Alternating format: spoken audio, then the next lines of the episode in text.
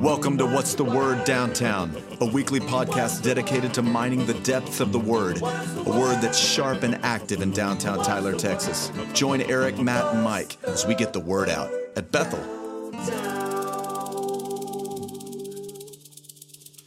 Hey, welcome to What's the Word Downtown. I'm Matt McGill. This is Pastor Eric Barton, and we are coming at you quasi live from the top floor of Bethel Bible Church in downtown Tyler, Texas. The Nerve Center. The Nerve Center.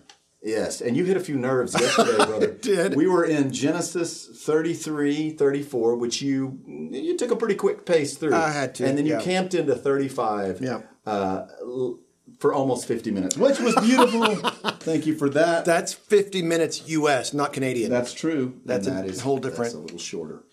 Uh, so Genesis 33, uh, here Jacob meets Esau. At long last. Yeah, and you know, I, I just want to talk sort of 10,000 foot view Okay.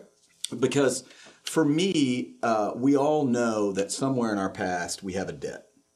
Somewhere in our past we have something that uh, we're grateful to be forgiven by God for.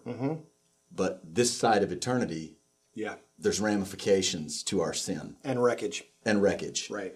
And, uh, you know, he brings all his baggage, if you will, Right. to his brother that he assumes is going to hurt him or at least right what is the wrong that has been done to Esau.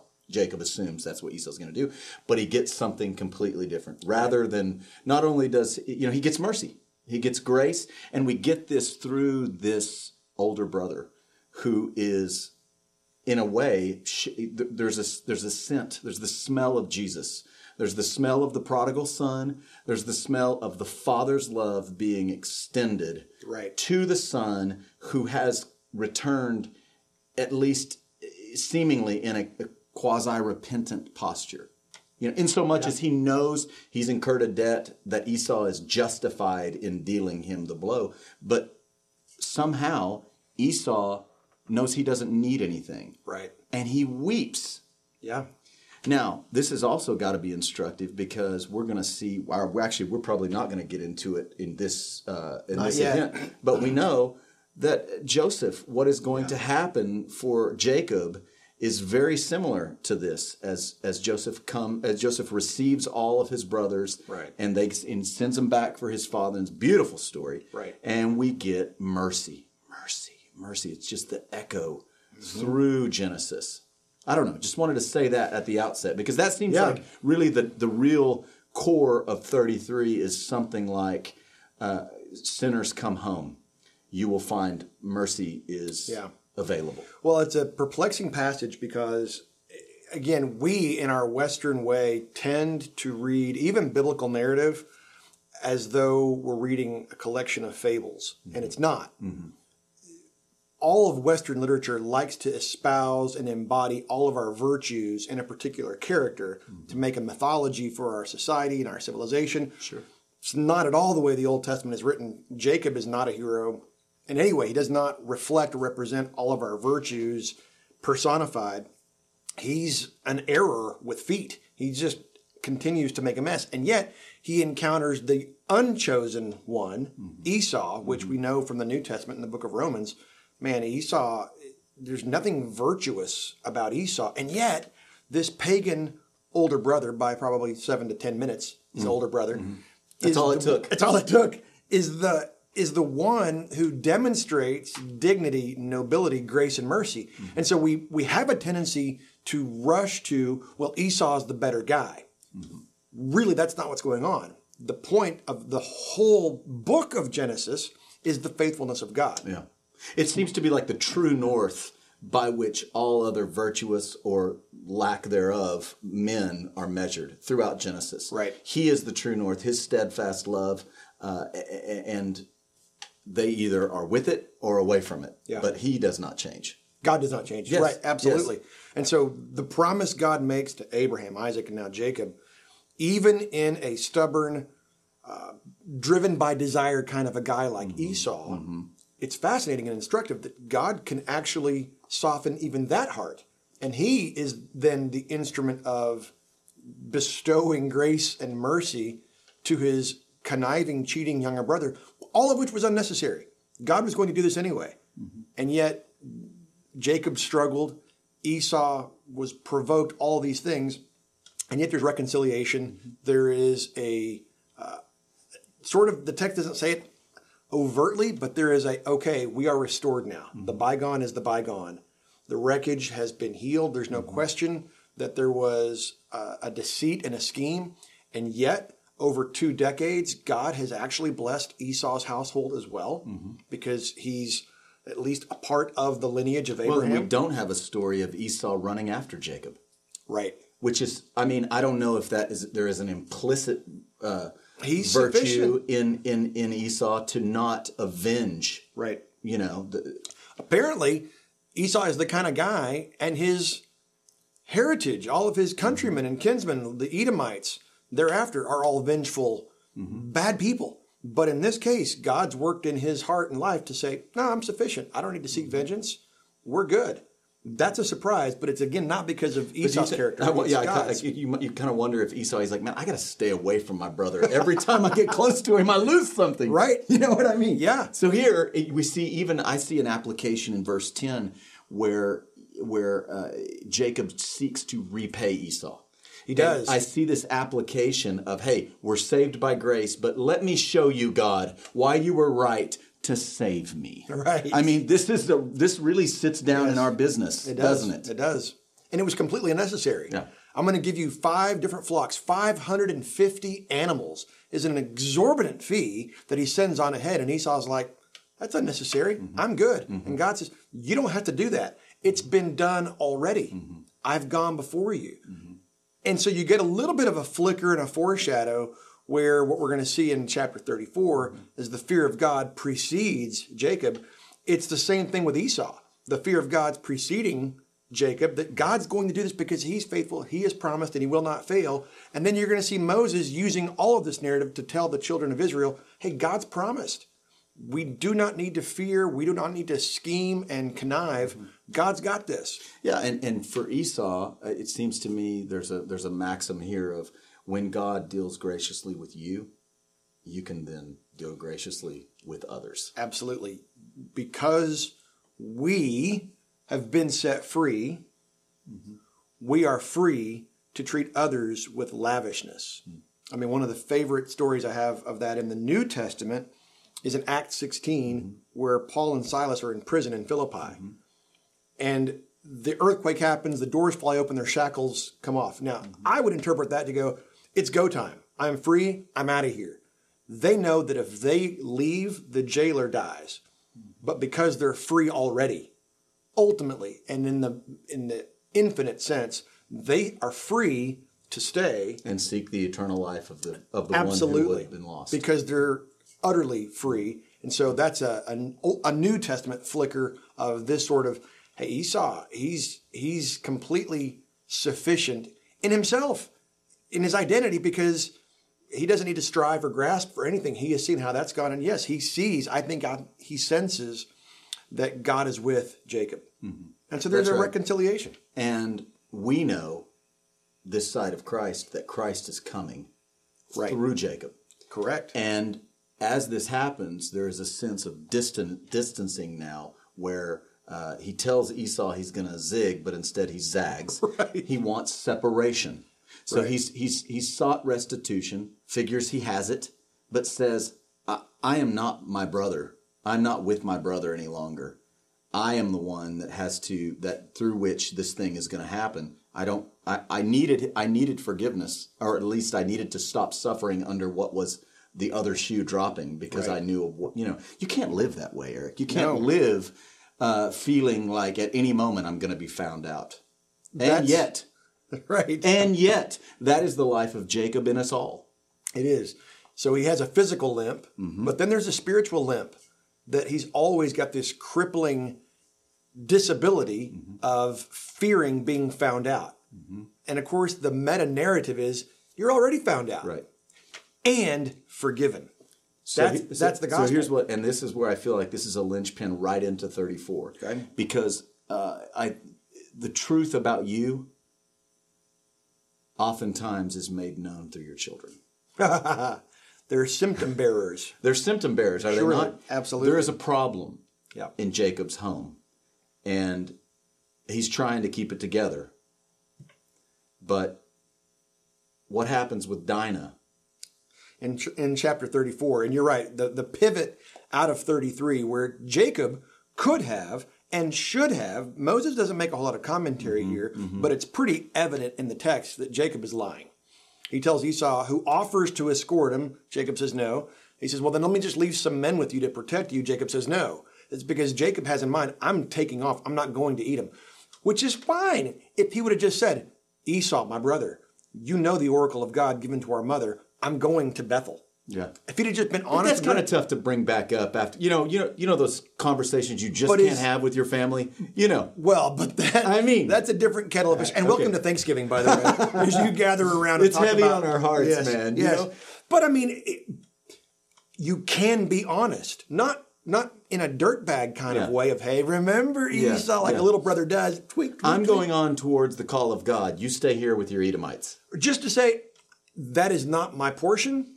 Thank you for restoring and for loving me and uh, and accepting me. Mm-hmm. Thank you. Mm-hmm. You know I have to go this way. Mm-hmm. That would have been marvelous, but it, all the while his entire entourage is watching how he deals, watching how he encounters and addresses life's problems. Now, that sort of ethos is absolutely transmitted to all of his offspring. There's not a noble one among them, none of them. And so by the time you get to the book of Judges, you realize, oh man, these 12 brothers and their offspring and their progeny are absolutely wicked. And yet, God is the God of Abraham, Isaac, and Jacob. Mm-hmm. And so, yeah, it pivots us right into There's 34. quite a bit of George Costanza in Jacob, isn't there? what I mean That's by that theology. That's good. I mean, like it, we see in George Costanza the opportunity to make things right. Or For those of you who may be younger than us, if that's even possible, George Costanza, a mythical figure of the hit late 20th century an reality show. an archetypal recovering, a recovery by Larry David. Yes. about the heart of man. Correct. George Costanza. The flailing failure. Yes. Yes. The lovable loser. Mm-hmm. All of us. Wow. Yeah. So here he cannot control his sons. This horrible thing, rape, humiliation, Yeah. Mm-hmm. out of wedlock, I will take you. Is this is that what this is? Absolutely. There's It's, there's no is it rape? it's rape. I mean, just to use the, the, the R word in a They Sunday use morning. the word humiliated, which means it brings a social aspect to Oh, it.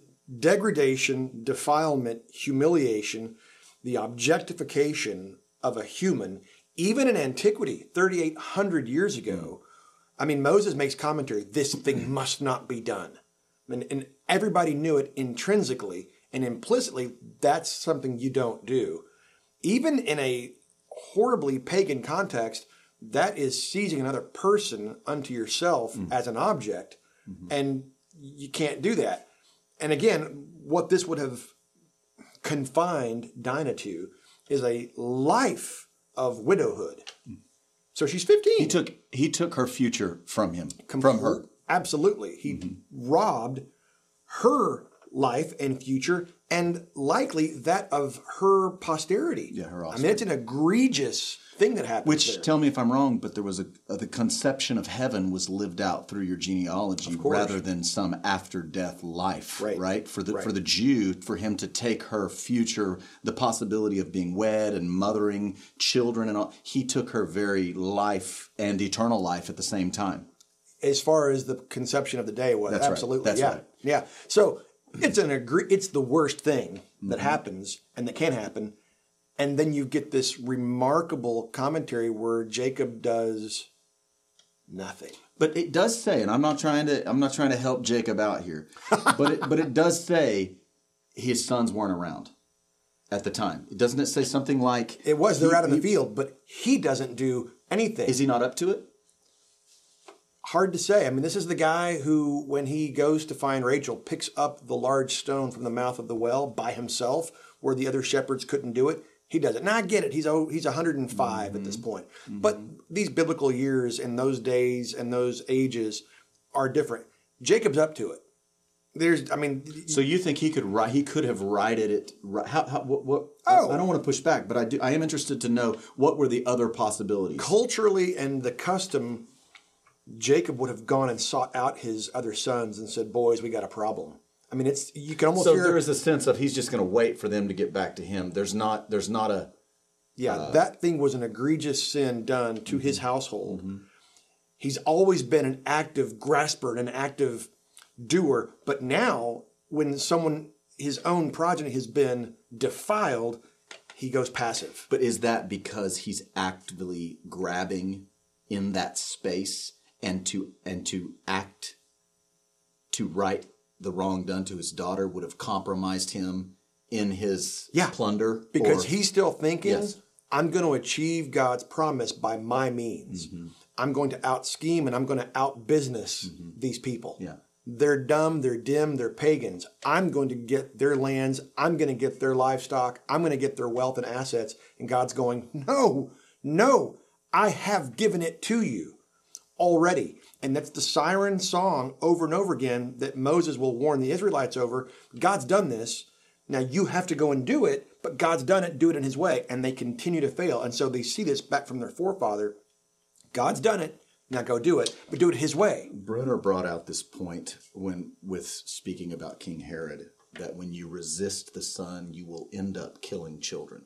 Now that's a heavy thing. That's a very heavy thing. But here, uh, here we have uh, a people who these are pagan for all intents and purposes a pagan people, right? Ha- not Hamar. Uh, who's uh, Hamor. Hamor And This is a Shechem. pa- this is a pagan people, Right. They take what they want, do what they want, right? I mean, they're- Absolutely. Yeah. So uh, here they have essentially killed this child, Right.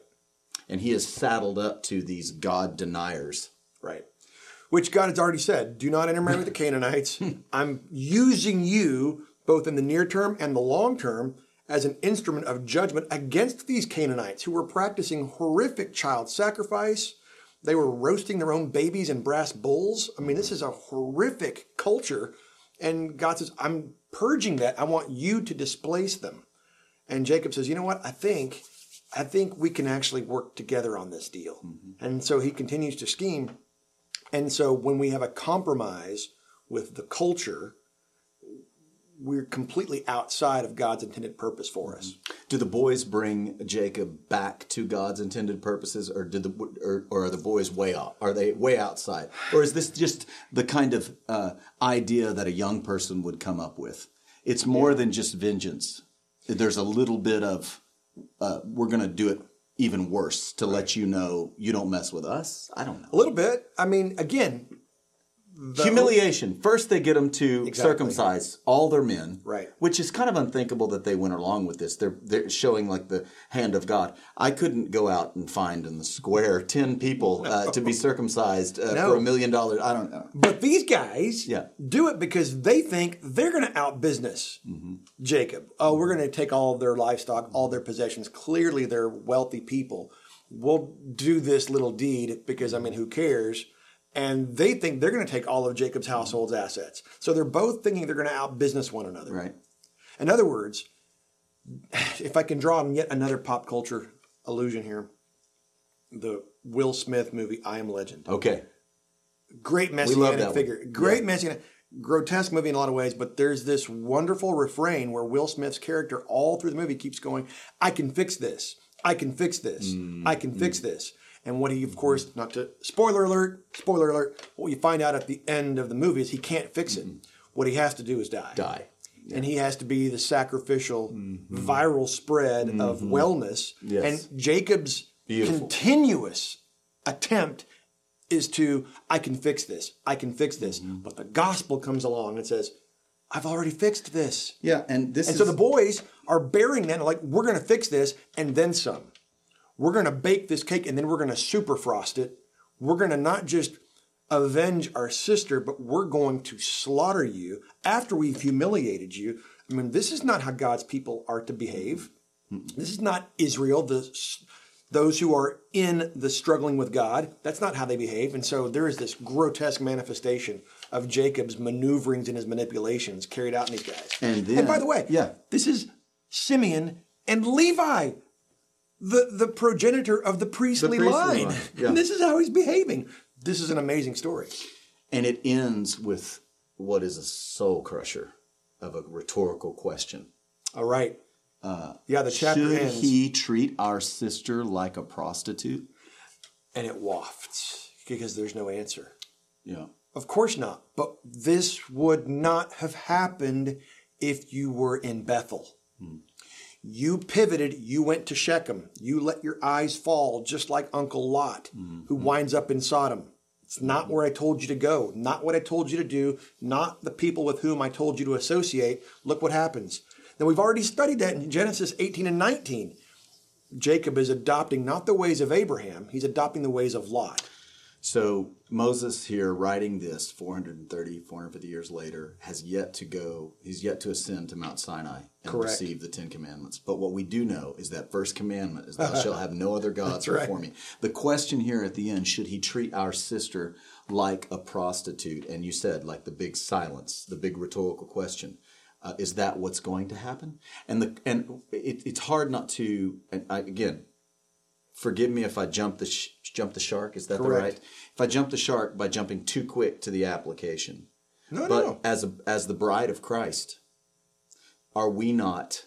Do we not live in somehow in that perpetual question of would the enemy would the enemy create of us prostitutes? Yes. Do you know what I'm saying? Like Yes, but our Father and groom, Yes. the two different members of mm-hmm. the triune Godhead, the Father does not leave that question unanswered. unanswered. That's right.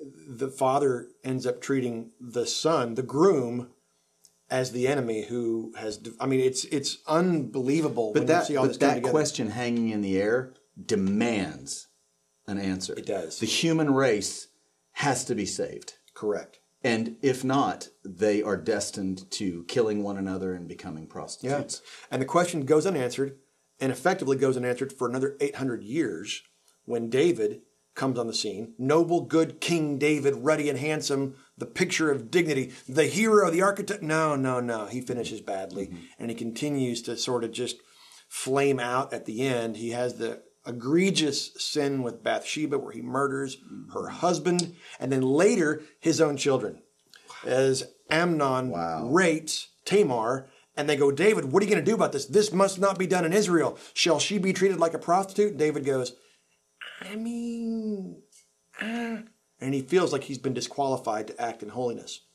So it's an egregious thing that begins to happen here with Jacob and his daughter Dinah that ripples forward to David, and then a thousand years after David, we see the question finally answered.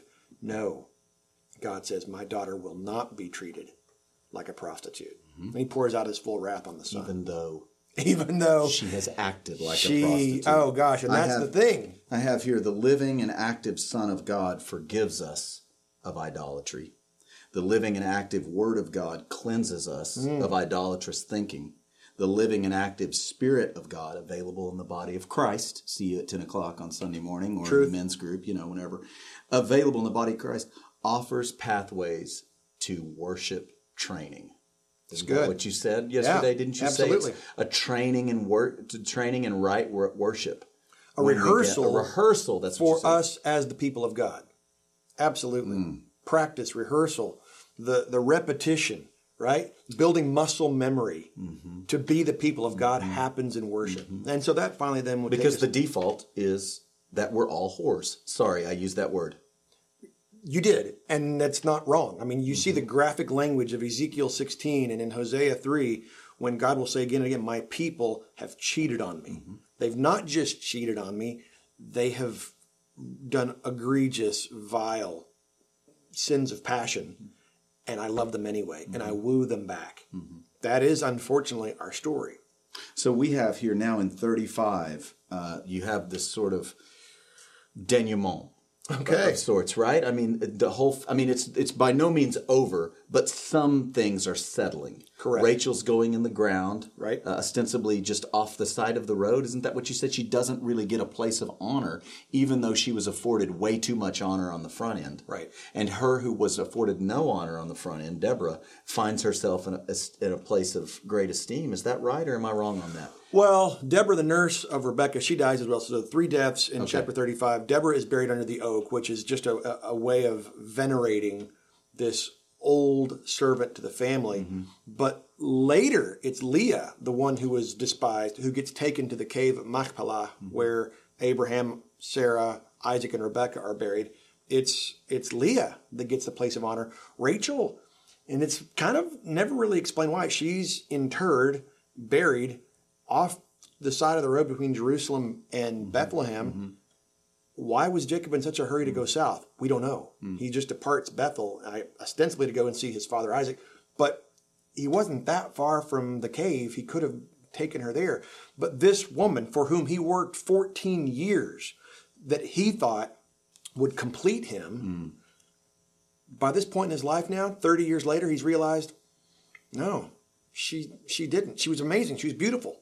But no, she wasn't the one who actually ultimately completed him. Well, and you wonder if, you know, and, and let, me have a personal moment with you all. You know, I was when I when I was coming up and thinking about you know the way I relate to women. It was a really more about like what I could steal, what I could plunder, what course. I could get and grab, um, and uh, it makes me wonder if uh, if the, the act of removing the earrings and removing all of that, Yeah. which was all of that that stuff, all of that weighted down, the, that that evidence of idolatrous hearts, right? If taking all of that off, if, if, if you know, because those things were buried before everyone died, Right? right? And and you, like you said, where do you put dead things? In the ground. Right. These are lifeless things, and yet, as if we cling to lifeless things, they kill us Right. they dehumanize us. They because drag us we're- into the ground. We're no longer worshiping the one true God. We've put something between us and God, which dehumanizes us. It's remarkable, Matt, that 3,800 years ago, mm-hmm. people really haven't changed. For thousands of years, what is Jacob? What is Jacob's lineage? What does mm-hmm. everybody essentially mm-hmm. want? They want a life that works. They just, eh, you can boil everything down to that elemental ingredient. People are simply pursuing a life that works. And they think that might mean by putting rings in with pagan symbols that allows the gods to speak to our heads, to mm-hmm. give us wisdom, to have a life that works. Or it's, I'm going to take that thing to myself because that's going to give me the life that works. I'm going to go and I see Rachel, I'm going to do this thing because that's the life that'll work. Mm-hmm. And it's remarkably consistent, the pattern, and over and over and over. We're over short-sighted. again. We're short sighted. We don't understand the ramifications of the choosing. Correct. and and we live, I mean Paul will say this in the New Testament, we live according to the flesh, Mm-hmm. not according to the spirit. That's the great tension of humanity for thousands of years. To The live according to the flesh, but paradoxically, is actual death. it is death because death belongs in the ground and that that lifestyle that mindset drags us into the ground Mm-hmm. the flesh living according to the flesh paul will say to synthesize is living according to the rule of a realm in which god is not sovereign in other words living according to the rule of a realm in which i am sovereign but that way leads to death and you see Jacob do it. You see his sons do it. You see us do it. For thousands of years, we live in a, a realm in which God is not sovereign, but He is. But this is this is how these stories in Genesis are so. I was going to say proleptically, but no, I mean apophatically living and active for us because they help us to recognize that, as you said, in 3,800 years, nothing has changed. Right. And we need a good anchored low anthropology. Mm-hmm. That is a low view of humanity's capacity to be good apart from we can't fix power this. of God, you know. And we don't Yeah. have the strength nor the wisdom on our own mm-hmm. to not live according to the mm-hmm. flesh. We need a champion who didn't live according to the flesh for his whole life to then impute that sort of completed scorecard mm-hmm. unto us. And so, yeah, like you've said, at long last, we get this sort of um, climactic push where finally Jacob goes to Bethel, where he should have been all along. And, che- and yeah, and the, the, the cool thing was for me at the end uh, is that uh, he can't. Uh, God just can't walk with you. He's got to walk with your sons. Yes. Yes. And that's the thing. It's sort of like Jacob this whole time has been his own guy trying to manipulate and leverage and mitigate and do all of these things to uh, sort of step around what God's unveiling plan is for him. And he can't thwart it. Right. And yet now, somehow, it, th- this beautiful end that brings together something like I will, the the the the, the uh, Micah, uh, I will bring together the hearts of their sons, Yes. the- their hearts of their fathers. We have this- Malachi 4, yeah. Malachi. We have this beautiful portion here now where who buries Isaac? Jacob And Esau. and Esau. Yeah. And it's just this beautiful moment of reconciliation that somehow breathes life into that big waft of oh, shall we let our Yeah. daughters become prostitutes? Here are the two boys who have wronged, they know everything about each other. You're getting together for Thanksgiving with people that know way too much about Correct. you for you to be safe in that room with them. At least your ego, anyway. that's why the Lord also gave us football.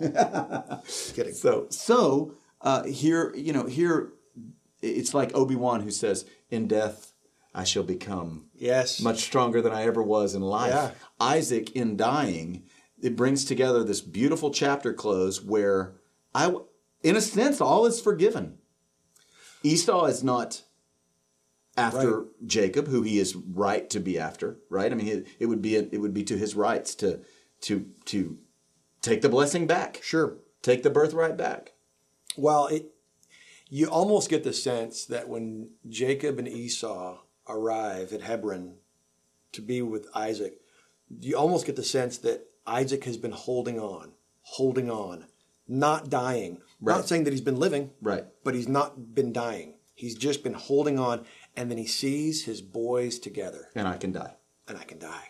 I mean, that moved me all week Heavy. long and praying Heavy. and preparing for this. I just thought mm-hmm. my own two sons, and I thought of my parents, who their greatest joy was to see their sons get along. And one day that's going to happen. Mm-hmm. That's to see the siblings actually have harmony and peace. Mm-hmm. And then you think, oh my goodness, how much more so, infinitely so, does the Father love to see the children, the offspring, the siblings, the brothers and sisters communing together. That's the drumbeat of the New Testament, is to see the, the siblings in harmony and love and worship together. But it's because the firstborn among many brethren It's exactly paid right. the cost. Because he's a good big brother. He forgave our Jacobness. That's right. He took our Jacobness into himself and died for it. Now that ought to move us. And so, to be very practical, Yeah. we can go to Thanksgiving Yeah. And be with family, and we don't have to grasp, we don't have to fret, we don't have to fuss. We can forgive. We can, because we have been. We are free mm-hmm. to endure and enjoy and experience because you know what? They're going to have to enjoy and endure and experience us as well. Yeah. We're a whole bunch of Jacobs mm-hmm. that have have our, had our Jacobing removed by our mm-hmm. better big brother. And so we give thanks. Yes. Let's uh, focus on our Esau. I mean, Jesus. this Thanksgiving. Guys, great being with you. We'll see you Sunday morning at 10 o'clock, the first week of Advent. Correct. Here we go. Finish our Genesis series. God bless you. Yep. See y'all.